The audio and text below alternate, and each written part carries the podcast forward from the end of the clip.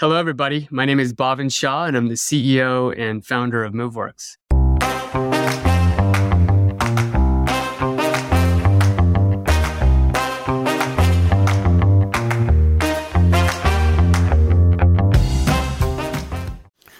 Sure you would have heard of this new tool called ChatGPT. It can answer questions like a knowledgeable human being. This is probably the future of how we search for information. But did you know that within the enterprise space, chat for solving routine business issues is already an established product category? In this episode of the Founder Thesis podcast, your host Akshay Datt is talking with Bhavin Shah, the co founder and CEO of MoveWorks, which helps companies become more productive through a chat interface for solving employees' IT related issues. Bhavin has had an amazing journey growing up in the Bay Area and living and breathing the startup culture of Silicon Valley, surrounded by the giants on whose shoulders we stand today. Bhavin started his first venture in the edtech space way back in 2005, and his second venture was in the social networking space, which was eventually acquired by LinkedIn. His current venture, MoveWorks, is worth $2.1 billion and is operating in the massive enterprise productivity space. Stay tuned and follow the Founder Thesis podcast on any audio streaming app to learn about founders from India who are changing the world.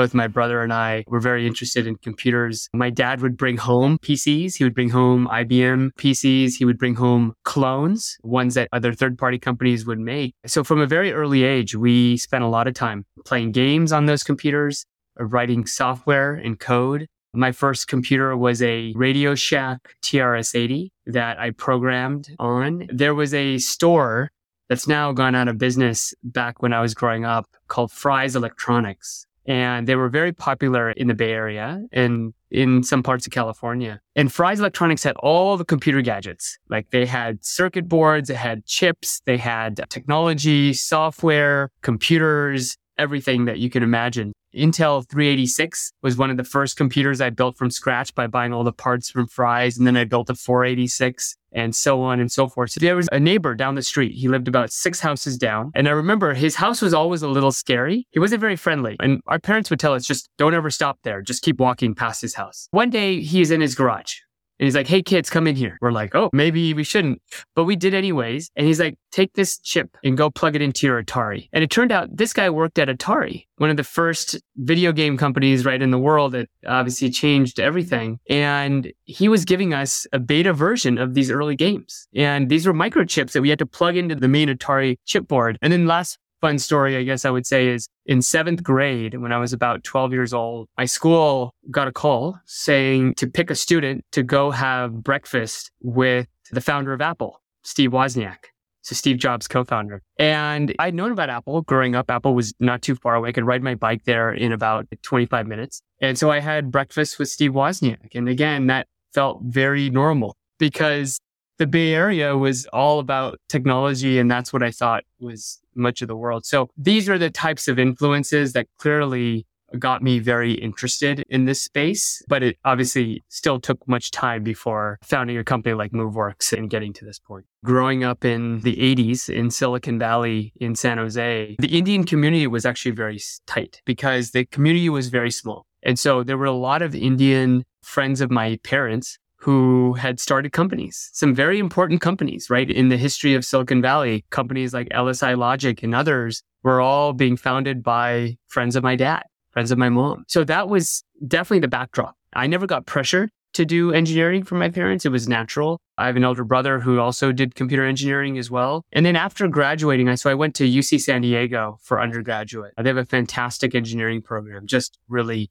it's very practical very hands on. You learn a ton about what it really means to build using code. And then, however, what happened there is I started to diverge. I liked the computer science, I liked the technology, but I also got involved with the project at UC San Diego with one of the professors there to educate children throughout the United States about earth science. So what was happening was Dr. Sally Ride, she was the first U.S. astronaut in space. She went into space in the early, in the early 80s. Very well known, very famous worldwide, and very inspiring. And she had a project to educate kids using a camera on board the space shuttle that would then take pictures of the Earth, commanded by the kids. So I actually started to code for that. That was they paid her program and I got a grant through by working there to pay for my undergraduate. So I worked closely with her and I just fell in love with this idea of technology and education. Not just technology for technology's sake, but technology and education. So then what I did is I decided to get a master's degree but not in pure computer science, but a hybrid kind of new emerging degree in what was called education technology. So I went to Stanford University. There's only a few universities that had a program with this kind of mindset. Stanford had a program, Harvard had a program, University of Michigan had a program, but there weren't too many of them out there. So being from the Bay Area, obviously Stanford was my first choice. Went there and it was a combination of computer science classes, education classes, and then I threw in some business classes. So I went to, took some of the electives at the business school at Stanford. And I made my degree what I wanted it to be. I wanted it to be those things. And so graduated from Stanford. So I didn't take any time. I went straight from undergrad to graduate school. And then obviously having graduated with a slant towards education technology, I met two founders of a company called Leapfrog which was an educational toy company. And at the time, they were a small company, about 60, 70 employees. And they were like, wait a minute, you've been studying education technology? We, we built a company to do this. This is fantastic. You know, would you like to join us? So I joined Leapfrog in 2000 when I graduated from, from grad school. And over the next five years, the company grew tremendously to 1,200 employees, became the third largest toy company by market cap in the United States after Mattel and Hasbro. And we went public on the New York Stock Exchange in 2002. So I learned a ton there, Akshay, about what it looks like from the inside to see a company go from something very nascent to something that's publicly traded I learned a lot about product. I learned a lot about engineering, but it was a really fulfilling and fun first job, but also a place where I could soak up and learn just about how everything worked in a company. So, and Leapfrog was selling like STEM kits and DIY stuff for kids to learn. Like that was what they were doing. Leapfrog was well known for its several products, but its focus as a company, generally speaking, was to educate kids on how to read phonics, so basic reading. And so they had this product called LeapPad, which was a plastic kind of book that you opened up as a, and had technology inside and it had a pen. And when you moved the pen on any point, it could detect where the pen was. So you put these books down and they had books, story books and science books and technology, education books and reading books. And kids could actually touch the word and it would say the word. They could sound out the word. They could learn how to spell. They could go through these little quizzes and little games on the pages. This became a $500 million, $700 million business for Leapfrog annually. So it was a very large business for the company and became one of the most well recognized brands in America, in particular for educational toys. The culture at Leapfrog was interesting because Leapfrog was uh, headquartered in a town called Emeryville. And Emeryville is just across the Bay Bridge from San Francisco. There was another company that was also forming at that time and was growing fast in Emeryville as well, which you'll know, which is which was Pixar. So Pixar animation and all the movies that have come out of Pixar from Toy Story to Finding Nemo to all of the great hits that we've seen that Disney eventually bought was happening just literally down the street. So a lot of creative power, a lot of talented technologists, authors, storytellers. It was just, it was an incredible time to be in that industry, in that town, at that place. Going back to my previous uh, context. So imagine growing up in the Bay Area and imagine every uncle telling you about their startup and the whole, the whole dot com boom had happened and bust while I was at Leapfrog. So companies had been created, all this value had been realized in some cases and then destroyed very quickly. But the entrepreneurial spirit was still very strong in the Bay Area and very much I couldn't go to a party or an event or somewhere that people would say, Hey, you're going to start a company. Now, I never fell for that. I never used that as my guiding principle. I was always of the mindset that if I have a good idea, if that idea is something that I can really put my focus behind and I can believe in it, for a long time, then I'll start a company. Now, it turned out that my brother, who's a little bit older, had also started a company about three years prior. So he had been doing it and I'd been seeing his journey. So at the right point, what happened was a couple of folks and I started to get to know each other And we decided to start this gaming company called Gazillion, which was initially focused on an educational idea of using video games to help with education. So again, Leapfrog, if you remember, was an educational toy company. So physical toys, you bought stuff at the store and you played with it. Here we were looking at like online PC gaming for kids, specifically the massively multiplayer online game space like World of Warcraft and all the stuff coming out of China at that time really inspired us to start the company.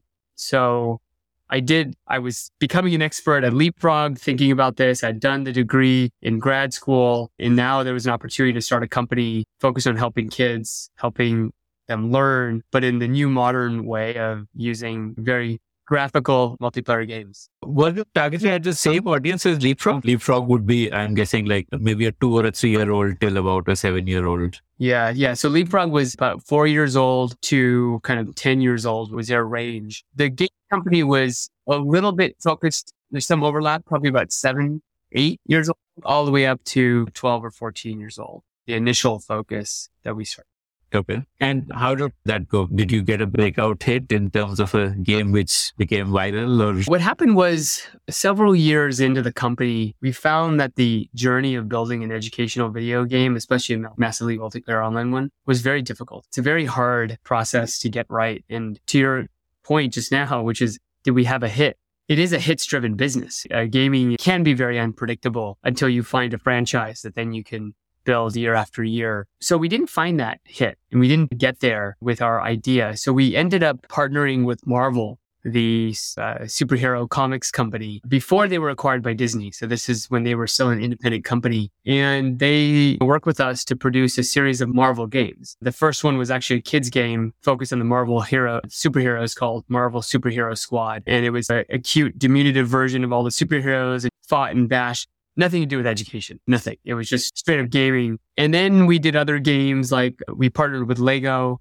and we actually did some M&A and we did a, a, published a game called Lego Universe as part of that. And that was another online game. And then we did another game called Marvel Universe, which had more of an adult focus. So that's where the company ended up focusing on rather than the education.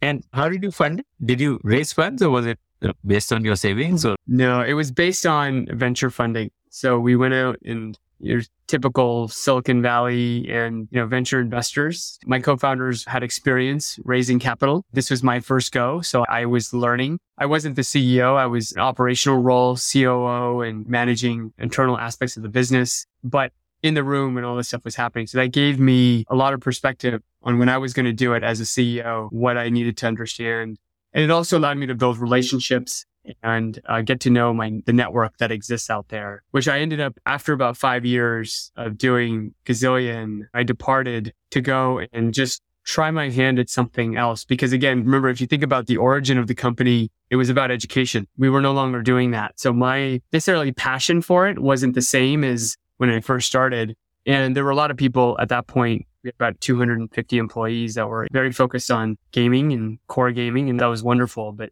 not my, not where I wanted to spend a lot of my time. How was Gazillion distributing games? Was it like selling online or online? So these were all what they call massively multiplayer online games. So you go, you create an account, you're playing at the same time as other people are playing. You can see their avatar. You're in these common rooms. You go on these adventures, etc. So very similar to that. And so this is now 2012 that I'm thinking about what I want to do. And I had really started to having had experience with consumer at Leapfrog. Having had experience in the gaming world, working with consumers, I definitely was familiar with that world to an extent. And I had been fortunate earlier in my career when I was at Leapfrog to go on a very kind of unique trip to Afghanistan. And when I was there, I was, it's a longer story that involved Leapfrog developing some products that were being used by Afghani women to help educate them about prenatal health. So we did some educational stuff for them. And I went out there to go present some of this. And in meeting, you know, the president of Afghanistan and these other dignitaries, I noticed that they all carried the briefing doc. And I read these briefing docs and I was like, these are fantastic. They gave you all the notes, exactly what you needed to say. You last met so and so in April of 2010. You spoke about these three topics with her. Wow, life is quite nice when you have all this work prepared. And I saw this. I was with Secretary Tommy Thompson from the United States and uh, several other folks. And so I got this idea of like, wow, wouldn't that be cool if everyone had a tool like that? So fast forward to 2012. So that was back when I was at Leapfrog around 2004 timeframe. 2012, I was like, wonder if we could do that digitally. Wonder if we could build something using Facebook data, Twitter data, LinkedIn data, open graph data types of kind of information so that before you meet someone, it's like, Hey, Akshay, did you know that you and I went to the same college or did, Oh, I didn't know that based on your Twitter post that you were in Thailand last month. And Hey, I've been to Thailand. We can talk about that. So a small talk type of an idea. So we ended up developing a tool called Refresh that was inspired by that. And you can put that in the mobile productivity category. It's mobile, using mobile phones. It's uh, leveraging the internet, these databases like Facebook and so forth, and pulling it all, all in. So that was the inspiration and then eventual journey of building a product that essentially provided a digital dossier is how to think about it. Was it a freemium monetization model or was it like pure subscription to use? Once we got it launched, we really just focused on distribution and was fortunate that a lot of kind of key people in the at least starting in Silicon Valley were early users. It was a free product. Anyone could use it. Anyone could get access to it. We started to see a lot of professionals use it in a setting like sales. And so we started to build something that we could sell to a larger enterprise. And that's what we were going to monetize. However, it was at that point that we got a lot of inbound inquiries to acquire the company. And we talked amongst ourselves and realized that this was a fantastic idea, but it was still a generally a small idea. It wasn't going to be a massive thing because it required cooperation with all these different third party services. We weren't in full control. You were at their mercy. They could revoke access at any point of time. Yeah. And we were seeing more. It's less so that was a concern. It was more just that the world was shifting too. People wanted more control of their data. They wanted the right to be forgotten and all of these things started to emerge. So this idea of people data got quite messy. And we also knew that our product would be a great fit inside of one of these larger applications and bringing it together. So the team at LinkedIn, who literally was down the street, we were off of a street in Mountain View called Castro. And if you go down Castro, you take one left turn and a right turn, you're on Shoreline and Shoreline was where LinkedIn was located. So a very close neighbor but eventually we decided to sell to them. And this was when Reid Hoffman was still running things. After Reid, Jeff Weiner was the CEO at that time. Yeah, okay. Okay. And uh, did this eventually become the sales navigator product of LinkedIn? No, a lot of it has been pared down. You know, when you open up a LinkedIn profile and it says, Hey, here's something in common that you have with this person. Connections in common, or you both studied that. Yes. So it's that latter part, the connection common they had, but it's more of that. You can't do as much if you're just doing LinkedIn data. We were obviously pulling in lots of other data sources, which would be like, Hey, did you know you and Akshay went to the same restaurant? You could find that out from a Yelp API, but LinkedIn doesn't have that data. So less interesting, but more professionally focused around universities, maybe around certifications, maybe around types of commonality. Pre LinkedIn acquisition, what was the way in which a user would use it? You would like type in a name and it would show you various people who whose names matched that or no, so it was tied into your calendar. And what it would do, a lot of the smarts of that system was to figure out when in my calendar said, Hey, meeting Akshay, that which one is that? Who is that? And sometimes it would be an email address and maybe that would be good. If I invited you, we could start there and try and find who you are in these social networks and map that. But a lot of times all we had was a name. So then we had to think about your graph and your secondary, third, tertiary. And that was a lot of the smarts is that we were more accurate than many of these other tools that were out there, which were trying to aggregate identities of people. Sales tools did this. Salesforce would try and bring in social data around an account, an opportunity that you're, you loaded up. We would do that, but we did it quite accurately. 15 minutes before your calendar meeting, refresh would pop up saying, Hey, I have some insights about Akshay. Did you know there's, you guys have three friends in common on Facebook? Oh, huh. I didn't even bother to check that. Who are those folks? Oh, they're cousins of mine. That's a small world. That kind of thing there uh, would obviously be like a one-time setup needed from the user where he would sign into all his social accounts so that you can map his graph and all of that. Exactly right. Okay. Okay. Quite a full app to be giving out for free. This is even today, there's nothing like this available for free. These are all like really premium services. Yeah, it turns out it's a pretty hard problem. And now, even more so since data is not the same as it was. So, did you stick around at LinkedIn or, or did you move on? Yeah, the engineering team, for the most part, did to help create some of the technology, but everyone kind of went on their different paths. I, in particular, wanted to use that opportunity to reset and think about where I wanted to take my life from that point. Refresh was based on some experience I had before. Uh, MoveWorks was actually a little different. It was based on us just doing a lot of conversations and research with IT leaders, with CIOs. And so there's four of us that founded the company, uh, Vaibhav, myself, Varun, who was at Facebook. Vaibhav was another serial entrepreneur and Varun was Facebook. He'd also been part of early stage companies before that, and who was an expert at machine learning and had spent many years at Yahoo and then many years at Google doing some very core machine learning work that ended up inspiring what we do today. Imagine us each looking at this problem from a different lens. I'm looking at it from a business, from a product standpoint or market standpoint.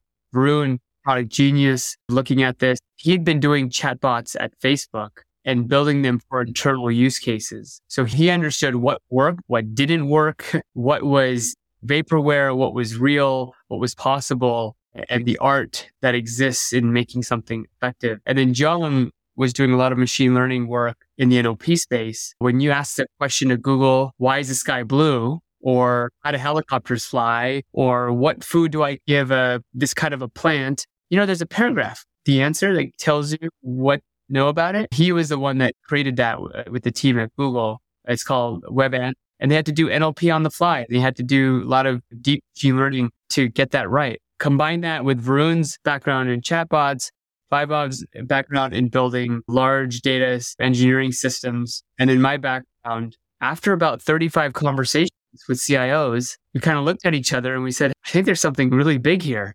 I think we can go and start a company that uses NLP to answer and solve your very common and very routine IT issues. And so that's, it wasn't like a, some moment like you would imagine where all of a sudden we said, that's it. It was more that as we started to get into it, talking to customers, we also saw some big killer shifts. So Slack had just come out and Slack was everywhere. People were talking about how Slack was going to change the enterprise and were using Slack more than they were email to talk to colleagues. You still use email external, for internal, it was, it was Slack. And we said, you know what? This looks like the future. Then how are you going to get support? You're going to file a ticket. You're going to go through just a standard portal and make a request. No, it should just be right there in Slack. It should be conversational. So as we started to see that, plus we got validation from CIOs as to how important this problem was and the value of solving it, we then convinced ourselves to found the company. How big is this market? Well, you must have done some survey of what is like the total addressable market of the help desks. You were essentially disrupting service businesses. Like I'm sure Infosys, Wipro, all these Indian companies would be providing an outsourced IT help desk service to companies in the US. So, so those were the kind of companies that you were looking to disrupt and replace. It's interesting. You know, we never really thought about displacing those companies. In fact, what we ended up doing was really looking at the customer need and the customers were showing us through their data that on average it would take three days to resolve a typical IT issue. And we said, this is crazy. We're talking about this we're in this new world of instant with Uber and DoorDash and everything's starting to come up. Why does it take three days to get help? And we'd recognize that. Varun was at a large company, Facebook. Jung was at Google. I had a quick experience at LinkedIn and it was all very much the case. No matter how innovative your company was, it still took a long time. So what we wanted to do was solve that problem. Now, there is still a need for people. There's still issues that you and I will have as a professional that someone in IT needs to come over and help with or needs to go refigure a server to give us the right uh, privilege access. But it turns out there's this very common set of issues that come up every day that those things were taking days to solve. I want to get access to a new application. I'd like to use Tableau. Takes three days, four days sometimes to get access. How do we accelerate that? So we were directly working actually with customers who had their own help desk initially. They weren't outsourced to pros, TCS, etc. Not every company in the world uses those organizations. I think it's it like maybe 50% of customer companies at that time were using those and other 50% had it house. So we were focused on solving their needs, how to get something to scale, how to get something to work. And especially in the world of conversational AI, because if you think about the world of chatbots, many of these things were overpromised. I like to say companies deployed them and employees ignored them. They just it just didn't work. You would say something and it would, it you have, you probably had that experience yourself with a consumer product like Siri or Alexa. If you don't get the words right, you start over, right? Well, with MoveWorks, we're like, no, we can't have that be the interface. It's got the requirement. It has to be aware of what people mean when they say, I just ran over my laptop. What do I do? Am I in trouble? Okay. The bot comes back and says, Hey, I need you to fill out this loaner laptop form so we can get you a new machine right away. Oh, sounds good. And they fill it out and it gets done. These are small things, but they're very powerful because the companies, many companies in the world have built these automations. They built a form to get a new app. They built a widget so that you can go and get access to something. But how often do you need to use those? Not very often. So it becomes a discovery problem. Oh, wait, I'm supposed to send an email for this? Oh, I didn't know that. Oh, you want me to fill out this form for that? Oh, I didn't know that either. And so what Moveworks is doing is bringing all of this together in a very simple interface and allow us to deliver this kind of modern experience on these new platforms. And by then, a few years into this, Teams came out, Microsoft Teams, and they became a very big player in providing chat support within the enterprise, uh, modernizing a lot of companies. So a lot of this came together. And as we started to see it play out, we realized, okay, this was going to be a very interesting company to build. One of the things we noticed, Akshay, was that independent of the company, the questions that people were asking, the help that they needed was very similar. And it was our belief that employees should get help when they ask for it. There shouldn't be a delay. But to do this, and the reason to build an AI company is not to build something that requires a lot of professional services and a lot of building from scratch. In fact, we'd seen many companies try this. They use a generic machine learning model or a set of uh, sort of language models, and they would go to each company, try and build a chatbot that would understand use cases. That doesn't work. In fact, it wasn't working for anyone. Customers were telling us we deployed these things and no one uses it. it doesn't work. So what we found was that there was a homogeneity, a very common set of issues that we could train, retrain, and learn from. And so that gave us strength and the kind of wherewithal to be able to come in and have impact in the very first minute, the very first app that a customer turned our product on. So it was interesting. We looked at some of the stuff that was off the shelf, Microsoft LUIS or Facebook Wit.ai library and different systems out there. And they were good for building something to get started. But if you wanted to build something at scale that works for all these large enterprises, boy, you to kind of really understand this at the basic level and systems yourself. So we all our NLP systems are built internally. They've been built up over time. There's not just one model. There's hundreds of models. There's different ensembling of models. There's techniques that we've figured out that when someone says, Hey, can I, can you add Akshay and Bhavin to the finance distro? That's a complicated sentence. You got to figure out who Akshay is, who Bhavin is, finance, which distribution list, distro, alias, what have. So there's a lot of technologies we had to build that in 300 milliseconds or whatever the turnaround is, we understand you mean this Akshay, you mean this Bhavin. Here's five different finance distribution lists we could find inside of Office 365. Which one would you like me to add them to? Oh, and now that you want me to add it to, I got to go get the approval from the list owner before I can add you. All these things required us to really understand the enterprise integrate with these key systems. There's a several dozen key systems that most enterprises use for this kind of stuff that got us to where we could then come in and immediately have impact. And that collective learning that we're doing every minute, every day is benefiting every new customer, every existing customer. So there isn't like this situation where we have to train it for your company and then train it for this other company. We do a little bit of that. So don't get me wrong. There's your company may have something called Jupyter which or you may call Tableau Atlas. And so you have your different acronym names. We can learn that. Those are customer specific. There's spell correctors that are customer specific, misspellings and things of that nature. But a lot of it can be very much operationalized end to end on our back end. So we're monitoring this. There's millions of interactions happening now on our platform. And that allows us to really understand how models are performing, how they're drifting. We have label data, some of the largest collection of IT label ticket data that we use for machine learning training. And that continues to be something that gets better as we run operation.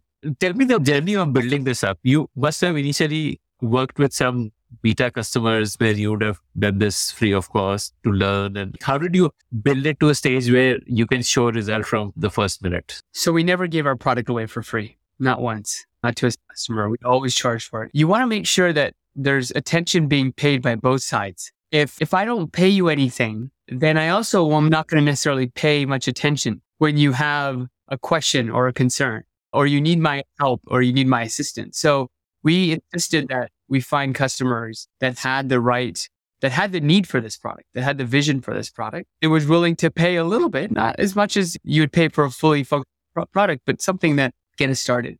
So we always had paying customers. But you asked a really important question, which many people miss in the journey of building a great company. And that is you have to pick your customers well. Just because someone is interested doesn't also make them a good potential customer. They have to be someone with the right kinds of problems that you can solve today, not six years from now. And it's about expressing those customers. So the order of your customers can oftentimes make or break your company. If you take on a too big of a customer, you're going to sit there and work on all these really strange kind of arcade problems that maybe that big customer has. And you won't be building something for the average customer who doesn't have those kinds of issues. If you build something for small of a customer, you're going to be dealing with immature systems that don't show you the real complexity that you need to get familiar with when you go to large customers. So we were very fortunate that when we started, we started to pick the right customers and they started to find us. I want to be able to visualize the product journey a little better. What was that primitive version of the product that first started? What could it do? And with time, what all functionality did you add in it? And what can it do today? Yeah, the product journey was actually quite interesting because if you think about what happens every day is boys submit tickets to their IT team and there's IT teams work on those tickets. They get you the access, troubleshoot your issue. They give you an article to read. Hey, go read this article. It'll tell you how to set this up. And so we could actually look at those tickets coming in and decide which ones to start solving using AI. Which ones could we actually get good understanding of what to do and then start to get a base of understanding of what people say when they need help for that particular issue.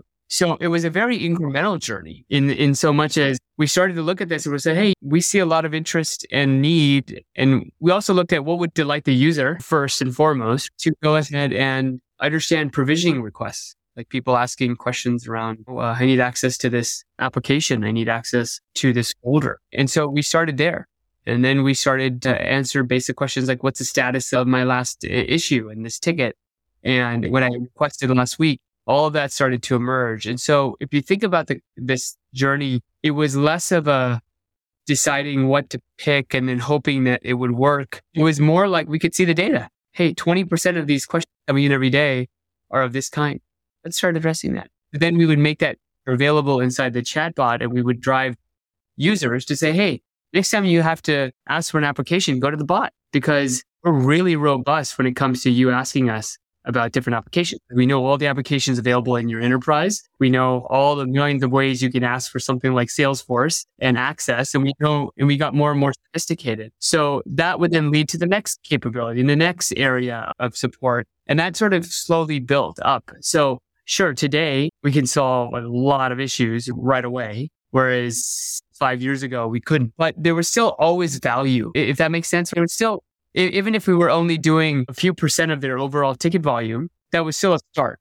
Okay. And it got better and more. And we can, in many environments, do over half of their ticket volume completely autonomously by just by reading the text that we understand now very well. So uh, the bot would, uh, like for example, log into the Salesforce master user account and then create a new account if someone or change permissions or whatever the request was like. That would be the hard way to do it. The simpler way to do it is to actually use the governance and controls that IT has already built. So if you think about another product like Okta, which people use for single sign-on, but also for different access to different applications, they're, they've already built some of those logic into Okta to provision a new account. These kind. We talk to, we try and minimize the change that customers have, have to do to support, to, to leverage our product. If you've already got all that built out in Okta, let's talk to Okta. Let's ask, hey, what roles do you have available at Salesforce? Okay, these two roles, great. We'll present that back to the user. We'll confirm which one and then get us that one. And then Okta will do the work to do that, to give you access to Lucidchart or Smartsheets or DocuSign or whatever. We would rather, instead of talking to each application separately, in this day and age, you can just talk to these central hubs. In some cases, if you don't have Okta, maybe you might be using SailPoint or you might be using Microsoft AD natively because Microsoft has a lot of these tools as well. Again, people can self-serve in theory, actually. They could go and, but what happens is you don't ask for applications every day. You forget that's how you do it. So using our system, just whatever comes to your mind, type in, see what happens. And if the bot takes care of it, you're like, great, this is done. I'm on to thing. Okay, okay. So in terms of learning about, you gave the example that I ran over my laptop and so the solution is fill up this form.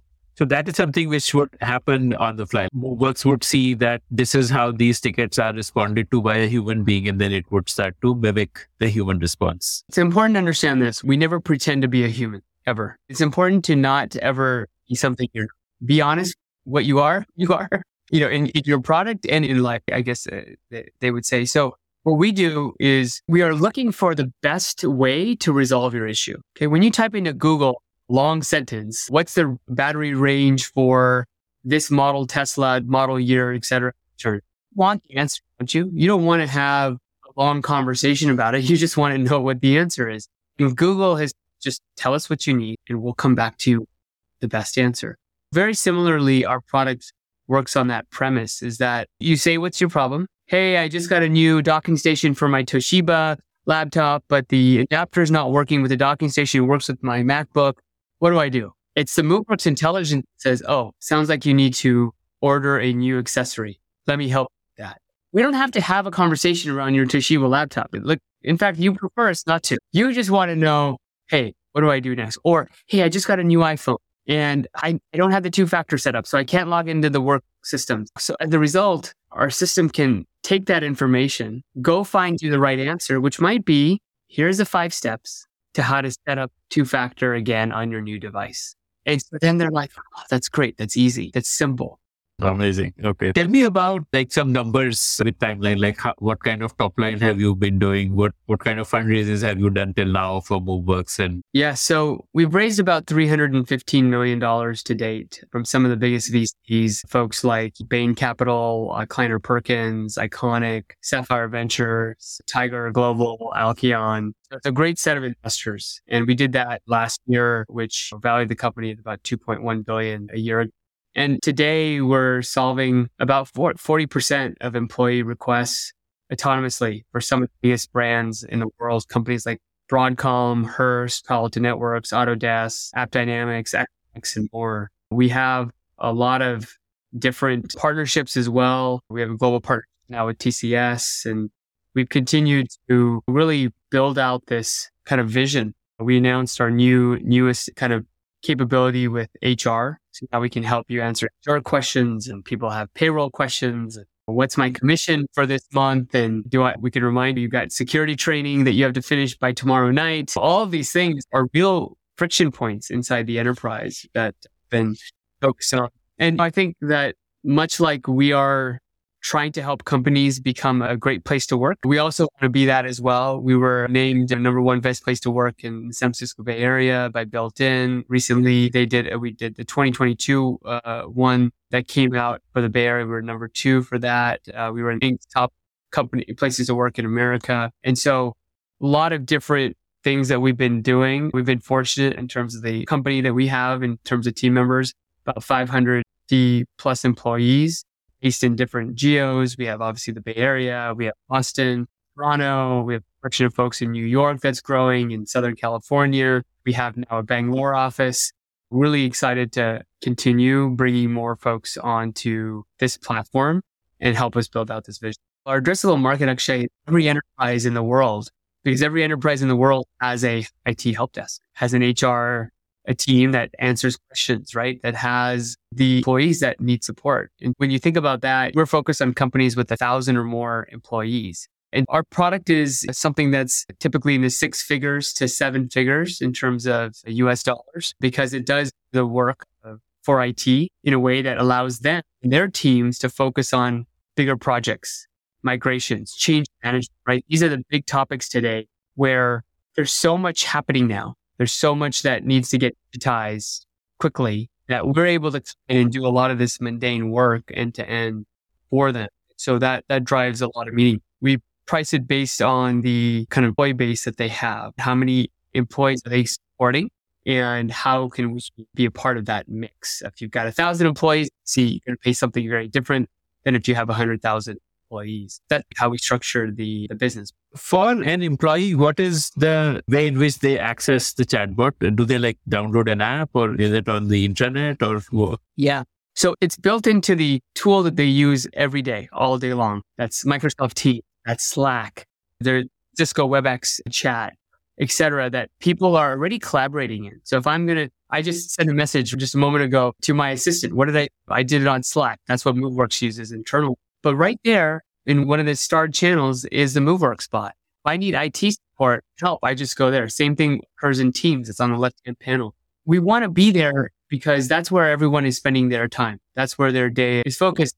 It also gives us presence on their mobile device, on their iPad, on their tablets, on their laptops. So we can be everywhere for them. We also can be accessed through the web. So if you have an intranet, you have a portal, you have a SharePoint site, you have a typical place where employees are looking for help. We're right there. You pop up that it's the same AI as you have inside of Teams, inside of Slack. The idea is that employees shouldn't have to go find us. We should be where they are. And number two, we can also proactively reach out to employees. Hey, by the way, here's an update on your issue. I can help you with this. I noticed your account just got locked out. Would you like me to unlock? So there's a lot of proactive engagement as well as we continue to build these use cases over time. Okay. You've been mostly in like a B2C kind of a setup pre MoveWorks.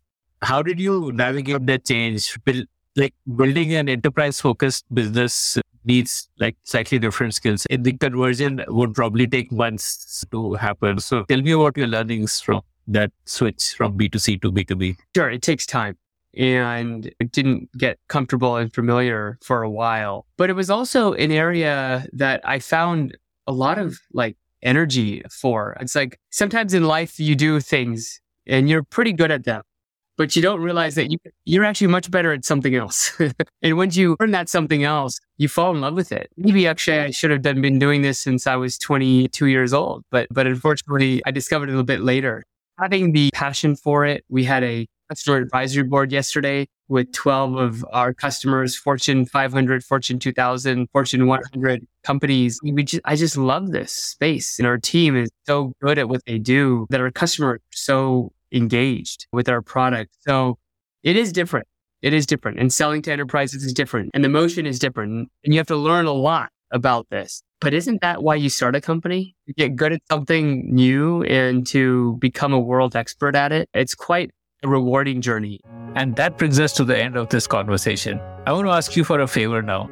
Did you like listening to this show? I'd love to hear your feedback about it. Do you have your own startup ideas? I'd love to hear them. Do you have questions for any of the guests that you heard about in this show? I'd love to get your questions and pass them on to the guests. Write to me at ad at thepodium.in. That's ad at t h e p o d i u m dot in.